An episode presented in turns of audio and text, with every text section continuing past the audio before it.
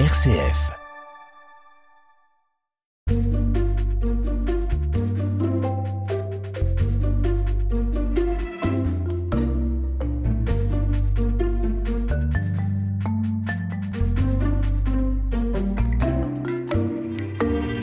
Église en marche.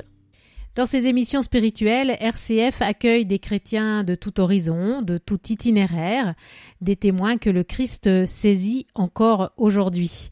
Frédéric Sampé est ce qu'on appelle dans l'Église catholique un recommençant qui fait ses premiers pas dans la vie chrétienne ordinaire. Merci d'avoir accepté notre invitation pour nous partager votre chemin de foi. Bonjour Frédéric Sampé. Bonjour et merci à vous de m'accueillir. Vous êtes euh, habitant de Treffort, vous êtes professeur de Pilates euh, à Bourg-en-Bresse. Le Pilate, quelle est cette discipline en quelques mots?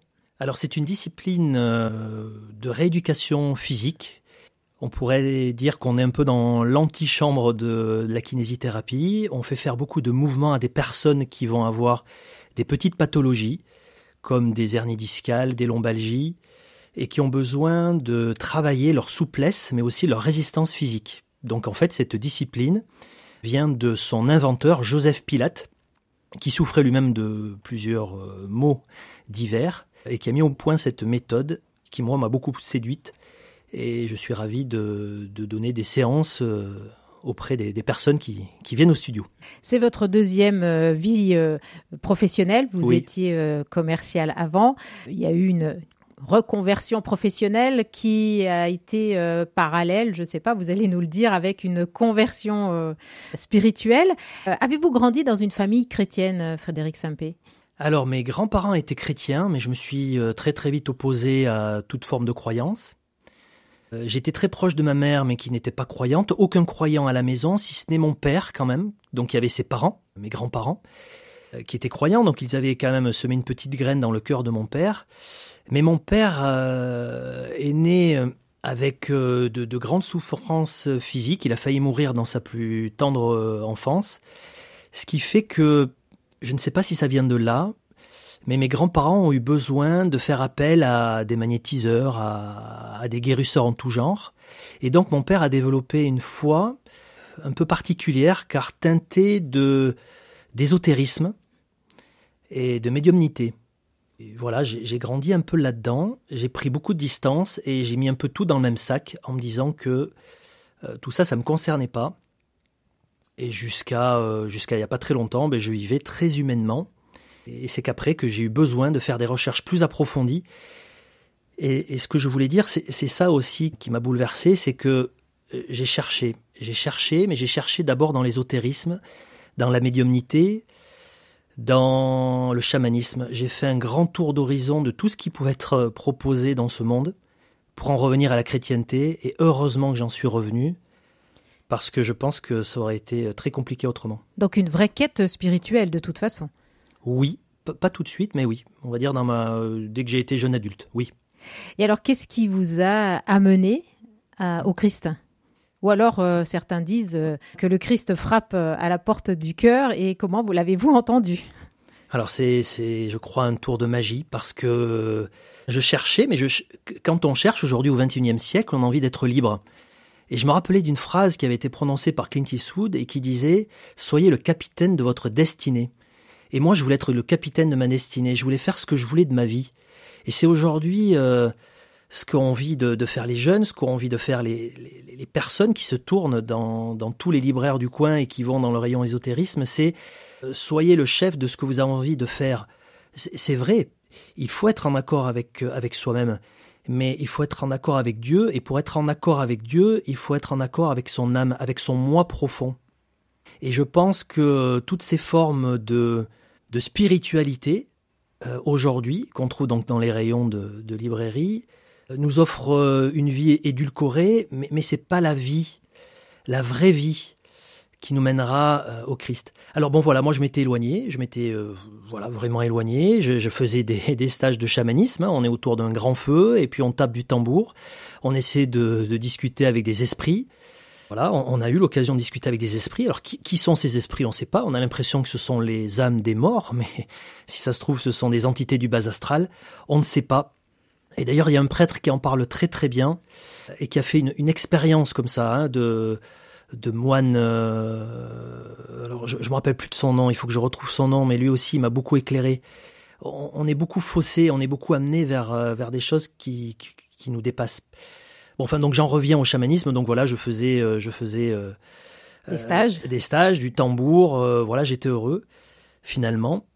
Et un jour, un ami m'a offert une Bible euh, je l'ai jeté, je l'ai jeté parce que je ne supportais pas l'Apocalypse. Je voilà, je, je trouvais que c'était d'une violence inouïe. Je ne comprenais pas pourquoi on avait besoin de de cette violence. Vous l'avez jeté sans l'avoir lu? Sans l'avoir lu. Vous enfin, voilà, vaguement. Oui, j'ai ouvert, mais j'ai ouvert à la fin, je crois, ou voilà, à l'Apocalypse. Et là, j'ai pas, pas compris pourquoi autant de violence. J'ai jeté la Bible, mais violemment au sol, et j'ai dit jamais je la réouvrirai. Mais Dieu frappe à notre cœur euh, souvent par différents moyens. Et puis un jour, alors c'est drôle parce que de façon anonyme, je ne sais toujours pas qui c'est qui me l'a envoyé, j'ai reçu un DVD de Padre Pio. Et j'ai regardé ce DVD de Padre Pio et ça m'a touché en plein cœur. Et j'ai essayé d'en savoir un petit peu plus. Et je me suis rendu compte qu'il y avait plein de témoignages. Alors pour ceux qui ne connaissent pas Padre Pio, c'est un moine, je crois, franciscain, voilà, qui a vécu une grande partie de sa vie à San Giovanni Rotondo. J'y étais. J'y étais, je me suis dit, il faut que j'en ai le cœur net. Est-ce qu'il a vraiment eu les stigmates? J'ai vu énormément de photos. J'ai été touché en plein cœur aussi lors de la visite de, euh, de l'église, euh, enfin mhm. de, ce cloître. Mais ensuite, je suis rentré à la maison et puis j'ai repris une vie un peu normale. Je crois qu'il a fallu un deuxième coup, et le deuxième coup a été sonné par la lecture du livre, du premier tome de Maria Valtorta. Alors c'est une lecture privée, hein, ça n'engage, euh, qu'elle, ce qui est dit dans ce, dans ce livre. Mais là, j'ai vraiment été touché, et touché par le Christ. Elle partage sa lecture de, de l'Évangile. Oui, elle reprend, elle reprend les évangiles. C'est ce qui a été un petit peu, euh, enfin, c'est ce qui a contrarié l'Église. C'est pour ça qu'il faut vraiment la considérer, le considérer cet ouvrage comme euh, une lecture privée. Mais moi, ça m'a, ça m'a ramené à l'Église et ça m'a, ça m'a aidé à, lire les évangiles, hein, puisqu'il ne faut jamais euh, perdre d'horizon les évangiles, puisque c'est la, base de tout.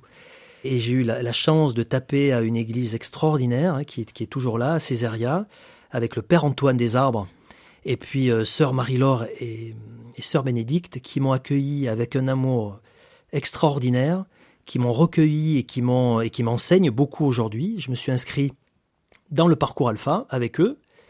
J'ai rencontré des chrétiens vraiment convaincus et ça m'a fait un bien fou. Ça m'a fait un bien fou de reprendre les valeurs de base et de discuter euh, avec ce groupe de personnes. Hum. Vous aviez été baptisé tout petit Oui. Voilà. Et donc vous êtes euh, un recommençant. Euh, oui.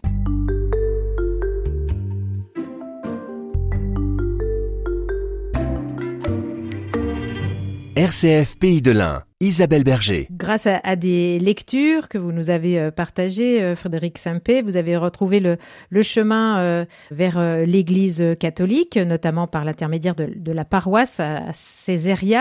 Vous nous avez parlé donc de vos lectures. Est-ce qu'il y a eu, et puis des, rencontres avec le Père Antoine Desarbres et les, sœurs Bénédicte et Marie-Laure, d'autres rencontres, d'autres discussions avec des, témoins du Christ qui vous ont aidé à grandir sur ce chemin? Oui, parce que quand on rentre dans le parcours alpha, il y a des gens qui sont plus avancés, il y a des gens qui démarrent. Moi, tout ce que j'avais pour moi, c'est ce, cette présence, cette présence de Dieu en moi, et je l'ai toujours, et c'est celle qui me pousse à aller vers les autres. Là, il me, il me marmonne un petit peu à l'oreille euh, d'aller parler davantage de ma foi, et c'est pour ça que je vous remercie d'être là aujourd'hui. Je ne sais pas encore comment faire, mais j'aurais envie d'en parler davantage. Mais j'ai beaucoup parlé, oui, avec euh, avec Jacques et sa femme Christine, avec euh, mon ami Thierry. Euh, bon, je cite pas de nom, mais qui sont en chemin aussi, qui m'ont beaucoup apporté. On a eu des échanges très enrichissants, et on a aussi dit ce qui n'allait pas. Et c'est ça qui est bien dans ces échanges de groupe alpha, c'est qu'on peut on peut dire tout ce qui nous dérange dans l'Église, mais tout. Euh, oui, parce que certains sont tentés de vivre leur foi tout seuls avec euh, leur livre, mais là, votre témoignage, c'est euh, c'est vivre sa foi avec les autres, ça apporte. Ah oui, ça apporte énormément parce qu'on a forcément des freins, surtout quand on n'est pas né dedans. Mmh. Donc on a cette foi en nous, on a ce, ce feu ardent, j'ai envie de l'appeler ce feu ardent. Moi j'ai la conviction profonde que le Christ est avec nous tout le temps, avec chacun de nous, et quand on se rassemble c'est encore plus fort. Euh, je prie euh, régulièrement tous les soirs. Et à chaque fois que je prie, quand j'allume cette petite bougie, je, perçois une force extraordinaire qui, est là et qui est d'une bienveillance, d'un amour extraordinaire. Et, ça, il faut, dire que ça existe parce que aujourd'hui, la chrétienté, on a tendance à, la mettre de côté. Il y a de moins en moins de croyants. On se pose de moins en moins de questions. Mais par contre, moi qui, qui viens un peu de ce monde-là, euh, eh bien, on a un ésotérisme galopant les gens cherchent une certaine vérité, mais ce n'est pas la vérité. Il n'y a quand même qu'une seule euh, personne, qu'un seul Dieu, maintenant on peut le dire comme ça, qui, a dit ⁇ Je suis le chemin, la vérité et la vie ⁇ Il n'y en a qu'un seul, qu'un seul. Et hum, il y a du coup dans mon cheminement une personne dont, j'aimerais euh, parler, euh, c'est Olivier Bonassiès, qui a créé entre autres une association, Marie de Nazareth, et qui parle justement euh, des raisons de croire. Il y a un livre extraordinaire qui a paru et qui s'appelle Dieu, la science et les preuves. Euh, un livre qui a été écrit. Euh, les preuves, pas. Ah, voilà. Pas l'apostrophe. Voilà, les preuves. Les preuves de, qu'on pourrait avoir de croire en Dieu. Et il se base sur, sur des faits scientifiques hein, qui ont été avérés, prouvés. Et aujourd'hui, au XXIe siècle, la science pousse à croire. Et c'est ça qui est extraordinaire. Et il y a aussi un autre livre qui s'appelle euh, Soyez rationnel, devenez catholique, qui a été écrit par euh, Mathieu Lavagna, et qui est aussi extraordinaire parce que on a toutes les raisons de croire en étant, en étant rationnel.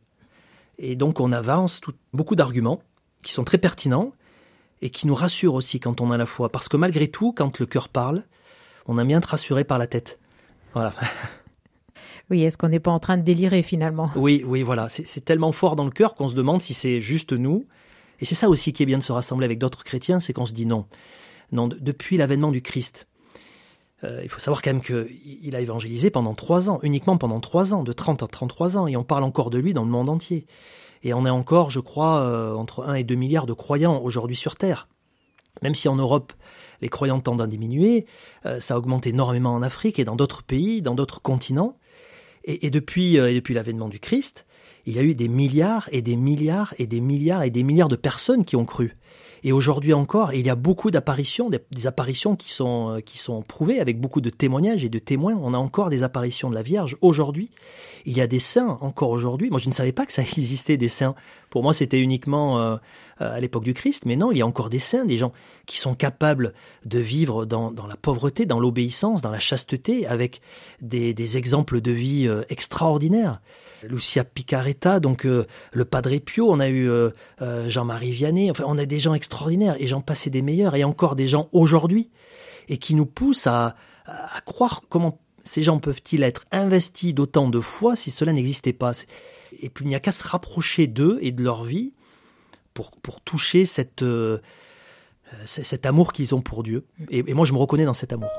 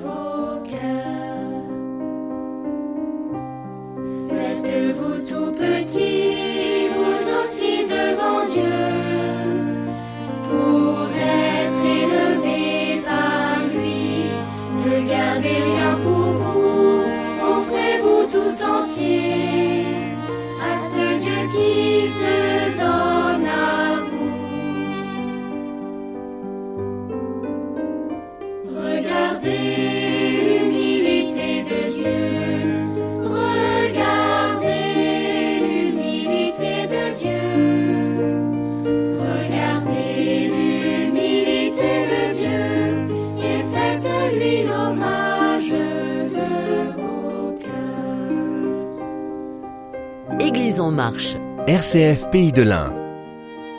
Frédéric Saint-Pé, comment euh, le Christ change votre vie aujourd'hui? Il me laboure, il vous a... il me la- il laboure mon cœur. Je- déjà, quand euh, j'ai eu ce, ce- ce coup de cœur, ça, ce coup de cœur, oui, ça ça- ça m'a quand même secoué, hein, je vous le dis comme ça, mais euh, euh, quand Dieu arrive dans votre cœur, ça, ça, ça bouleverse complètement. On aurait envie de remuer des, des montagnes. Il y a peut-être d'abord des freins. Ah oui, Comme vous le disiez, vous avez jeté euh, la Bible reçue dans un premier oui, temps. oui, oui. Et puis, euh, et puis je suis, euh, je suis en couple. Je chemine pour être bientôt marié avec mon épouse, enfin ma future épouse, mais qui n'est pas croyante. Donc, il a fallu faire un long cheminement aussi pour la, alors pas pour la convaincre, hein, mais pour lui, pour l'ouvrir à la foi, pour l'ouvrir à mes croyances, pour qu'elle accepte de se marier devant l'Église, et pour peut-être aussi lui permettre de se convertir un jour. Bon, là, le chemin sera peut-être encore long. Mais voilà, je prie le Seigneur aussi pour qu'il transforme son cœur euh, spirituel de pierre en cœur de chair, comme le mien d'ailleurs, hein, parce qu'on a toujours besoin de se tourner davantage vers la foi. Mais pour répondre à votre question, ce qui est sûr, c'est que le Seigneur laboure mon cœur à chaque jour. Et à chaque jour, j'ai envie de me tourner davantage vers lui. Au début, je me suis dit, je, je n'aurais jamais le courage d'aller à l'église. Je, trouvais ça tellement arriéré quand mes grands-parents allaient à l'église tous les dimanches. Je me disais, mais c'est ridicule, ça sert à quoi. Et aujourd'hui, quand je ne vais pas à l'église un seul dimanche, je me sens euh, diminué, mais vraiment comme s'il me manquait la présence de quelqu'un, mais vraiment de quelqu'un de cher, comme si j'avais pas été voir euh, un membre de ma famille, mais d'une importance capitale. Et quand j'y suis dans l'église, je reçois vraiment une grâce. C'est- extraordinaire. J'en ai pleuré pendant des semaines, hein, les premières fois où j'y retournais à l'église. C'est c'est quelque chose qui est indéfinissable, mais moi qui m'a complètement conquis. Et aujourd'hui, je, je ne pourrais pas m'en passer. Et je, je, je pourrais tout perdre, hormis ma famille évidemment, mais, mais qu'on me laisse ma foi. Vous, vous vivez votre foi chaque dimanche, mais est-ce Oui. que c'est un, un envoi pour la vivre chaque jour et, et comment? Par la prière, par une petite évangélisation, en parler autour de moi. Voilà, j'essaie d'en parler. Et en en parlant, on se rend compte voilà, qu'il y a peu de gens qui ont, qui ont la foi. Mais beaucoup la prière, ça peut être le jeûne aussi, le recul, une forme de méditation. Aujourd'hui, on parle beaucoup de méditation, la méditation transcendantale, et j'en ai fait pendant longtemps. Euh, on peut partir euh, une semaine euh, dans une cure de silence, mais, mais il, faut, il, faut, il faut de la prière. Il faut de la prière. Et vous savez, j'ai été invité il y a à peu près euh, deux ans dans une, dans une assemblée de franc-maçonnerie. Et j'ai trouvé que leur valeur était bonne puisqu'ils essayaient de se tourner vers l'autre. Mais je trouve qu'il manque profondément la présence de Dieu dans leurs lieux, qui sont sacrés pourtant. Hein, mais, mais ça manque tellement, il y a un tel vide que je me suis dit, l'Église, euh, c'est de la bombe. C'est de la bombe. On ne se rend pas compte de la force d'une Église. Et si on se rendait compte de tout ça, mais je peux vous dire qu'on irait tous courir dans les églises, vraiment. Donc là, vous nous partagez euh, le, le lien à Dieu par la prière. Est-ce que Oui. ce lien à Dieu passe aussi de manière, euh, j'allais dire, horizontale euh, par les frères humains? Oui, oui, oui, forcément. Oui, ça passe forcément par, par ça. Et communiquer avec les autres, échanger et grandir ensemble et surtout partager notre chemin de vie. Parce que c'est pas facile euh, quand on dit, euh, quand on pose la question à l'autre, euh, est-ce que tu crois en Dieu? Ben, La plupart du temps, ils nous disent non. Ceux qui disent oui, ils disent non, non, moi je ne crois pas en Dieu, mais bon, je suis assez spirituel. Je... Alors c'est drôle parce que de par mon métier, beaucoup de gens me laissent des cartes. Des cartes alors d'hypnose, bon l'hypnose pourquoi pas, c'est ce qu'on y met hein, comme énergie, c'est l'intention qui compte. Mais donc l'hypnose, beaucoup de guérisseurs, beaucoup de taoïstes, beaucoup de gens qui qui vont faire des choses un peu euh, en dehors des clous. Et quand je leur demande s'ils croient en Dieu, ben non, ils ont leur spiritualité. Quand je leur demande euh, ce que représente Jésus pour eux, parce que il est il a quand même existé, de toute façon, ça on ne peut pas le nier. Mais pour eux, c'est quelqu'un qui est connecté, connecté à une énergie. Mais Dieu, ce n'est pas qu'une énergie, c'est une personne. Et la Sainte Trinité, c'est trois personnes, mais vraiment palpables. Enfin là, non, mais, mais qui sont dans nos cœurs. Et c'est tellement plus puissant, mais tellement plus puissant que toute autre forme de spiritualité que l'on peut rencontrer aujourd'hui. Et j'ai même envie de dire que toutes ces formes de spiritualité, hein, qui font un peu de l'ombre à, la chrétienté, sont des fois euh, euh, mauvaises et peuvent être menaçantes. Moi, si j'avais été plus loin, je commençais à avoir des visions. Euh, quand j'ai fait du chamanisme, j'ai eu euh, euh, la sensation très forte de, présence d'esprit autour de moi. J'ai déjà eu des, événements paranormaux qui me sont arrivés et c'était c'était pas très gai. C'était je pense que je m'enfonçais doucement mais sûrement vers le mal sans m'en rendre compte. Et j'avais des souffrances intérieures, des petites perturbations. Et pourtant, j'étais heureux parce que j'avais l'impression de vivre quelque chose que les autres ne vivaient pas. Donc heureusement qu'on m'a détourné et qu'on m'a vite retourné vers le bon et droit chemin.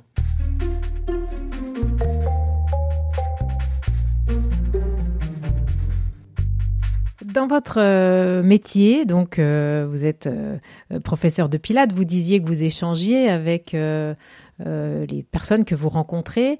Est-ce que c'est aussi le, le, soin à l'autre, l'attention à l'autre qui rejoint le Christ aussi quelque part? Oui, oui, en tout cas, moi, c'est pour cela que j'ai quitté le monde commercial. Je me sentais pas pleinement satisfait. Et quand j'ai découvert la méthode inventée par Joseph Pilate, je me suis dit c'est ça que je veux faire parce qu'il y a vraiment une notion de soin, il y a un accompagnement dans le mouvement et de la bienveillance générale pour le corps de la personne. Et comme j'ai toujours beaucoup habité mon corps, j'ai toujours été très sportif, eh bien pour moi c'était euh, quelque chose de naturel. Mais j'ai l'impression qu'aujourd'hui, euh, ça c'est une chose, mais, les gens sont trop tournés vers leur corps. On en oublie l'âme. Mais vraiment, euh, moi j'ai beaucoup de gens qui, viennent et qui sont très inquiets pour leur corps, mais personne ne se soucie de son âme, comme si ça n'existait pas. Et pourtant, il faut la nourrir. Et si on croit en l'âme, parce qu'il y a quand même des gens qui croient en l'âme, même s'ils ne croient pas en Dieu, eh bien, cette âme, euh, comment je peux faire pour en prendre soin? Et aujourd'hui, j'aurais envie davantage de parler de ça. Comment on fait pour prendre soin de son âme? Parce qu'on peut vivre dans un corps sain avec une âme qui est morte. Et ça, c'est extrêmement dangereux. C'est extrêmement dangereux. Il faut la nourrir. Et on ne peut la nourrir que spirituellement, que par la présence de Dieu. Par des lectures que vous nous avez euh, partagées, par euh, donc euh, entre autres la lecture des évangiles. Est-ce qu'il y a un passage qui, qui vous porte particulièrement ou qui vous a aidé sur votre chemin? À un moment donné. Il y a tellement de passages qui m'ont porté, tellement de passages qui m'ont aidé. Je me laisse porter tous les dimanches par l'évangile qui est lu euh, par le Père des Arbres. Euh, en plus, bon, je fais une petite aparté, mais euh, j'ai envie de reparler un peu du Père des Arbres qui fait des homélies extraordinaires avec une profondeur spirituelle très forte et qui nous pousse à aller chercher au, plus profond de nous-mêmes ce qu'il nous dit. Et, et, ça nous tourne vers une grande humilité. Il faut, plus on est humble avec, euh, avec nous-mêmes, plus on se sent petit et plus on grandit, je trouve, intérieurement. Voilà. Alors, une évangile, je ne saurais pas quoi vous dire, euh, si ce n'est que hier soir, j'ai lu donc un petit passage de Maria Valtorta. Alors, c'est pas tout le temps, hein, je lis beaucoup les évangiles actuellement, hein, et je vous l'ai dit, hein, Maria Valtorta m'a ramené vers les évangiles. Mais il y avait un chapitre, alors je ne sais pas si elle apparaît dans les évangiles, mais c'est l'élection apostolique des apôtres, avec une sorte de méditation euh, dans une colline euh, où ils se sont vraiment tournés vers le Saint-Esprit. Et ça, je l'ai vécu justement euh, avec le Père des Arbres et, Sœur Marie-Laure et Sœur Bénédicte qui avaient rassemblé ben, ceux qui voulaient pour être touchés par l'Esprit Saint juste avant la Pentecôte. Et, là aussi, ça a été d'une force extraordinaire. On s'est tous recueillis le samedi hein, qui précédait la Pentecôte dans l'église. Et ça a été, euh, ça a été d'une force euh, phénoménale. L'Esprit Saint, il faut vraiment l'appeler parce qu'il nous inonde d'un amour et d'une force euh, exceptionnelle. En vous entendant, on entend aussi d'autres recommençants ou néophytes et les chrétiens de souche, entre guillemets, sont parfois surpris par la, le rayonnement, le, bonheur que vous voulez transmettre, euh, alors que eux sont peut-être un peu plus froids ou plus euh, habitués. Euh. Est-ce qu'il y a des, liens? Est-ce qu'il y a des échanges justement entre possibles entre entre ces, nouveaux croyants, les, les croyants plus plus anciens, de culture chrétienne plus ancrée oui, ah oui, oui, on a toujours à apprendre. Sans jugement de valeur d'un côté ou d'un autre, on est bien d'accord. Ah oui, oui, oui.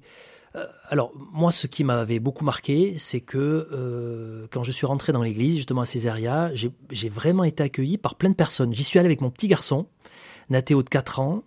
Enfin, à l'époque, il était un peu plus petit, deux ans et demi, trois ans, qui m'a accompagné. Et je me suis dit, comment je vais faire pour y aller? Il, il voulait me suivre, mais il ne savait pas où j'allais, mais bon, voilà, il voulait me suivre.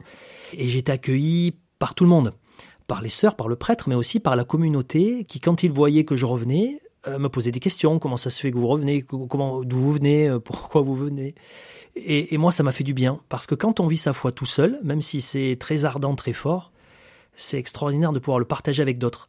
Mais par contre, je me suis rendu compte aussi que des fois, certains vont à l'église par habitude. Et, quand on habité par, euh, par une vraie chaleur d'amour de Dieu, on a envie d'en parler et on a envie de leur dire, mais est-ce que vous vous rendez compte de la chance qu'on a d'être croyant? C'est une chance extraordinaire d'être croyant. Mais vraiment, vraiment, parce que ça, nous permet de vivre différemment. Et, et, moi, même si mon petit défaut, enfin mon gros défaut, ça va être des fois d'être peut-être colérique, ou eh bien ça aide tout de suite après à être humble et à dire oui, voilà, encore une fois, j'ai j'ai pas été bon, je je m'en remets à toi, Seigneur, et je, je te demande pardon, et, et, je repars du bon pied, et je et j'essaie de faire mieux, et j'essaie de me contrôler, mais le l'entourage le voit, et on s'excuse, et on repart, et on reste pas sur quelque chose de, de négatif. Donc, euh, passer de l'habitude à, à être habité. Oui, oui, voilà, voilà, c'est ça. C'est ça. Mais ce qui est génial, c'est quand on commence à être habité, si, si, on prie régulièrement, si on lit les évangiles, on garde cette présence en Dieu qui est extraordinaire. Mais je me suis rendu compte aussi que dans cette vie de tumulte, dans cette vie où tout va très vite, si on perd un peu pied parce que tout nous pousse à plutôt euh, se mettre devant la télé plutôt que de lire un passage de l'évangile, tout nous pousse à, faire autre chose finalement. Cette vie va trop vite et je trouve qu'au XXIe siècle, c'est encore plus rapide peut-être qu'avant, c'est tout est rapide. Et si on perd la prière, si on perd la lecture, de façon quotidienne, tous les jours, eh bien, on, on perd cette spiritualité, on devient très humain et on s'éloigne de Dieu. Mais dès qu'on y remet les pieds, paf, ça revient tout de suite. Voilà, il faut faire attention, je trouve, à ça. Il faut, il faut mettre vraiment des temps de prière réguliers. Un dernier mot? Il y a aussi une chose euh, qui me plaît beaucoup, c'est le, c'est un tableau, un tableau qui représente la Vierge Marie, et c'est Marie qui défait les nœuds. C'est aussi un tableau qui a été mis en avant euh, par Olivier Bonassiès dans l'association euh, Marie de Nazareth.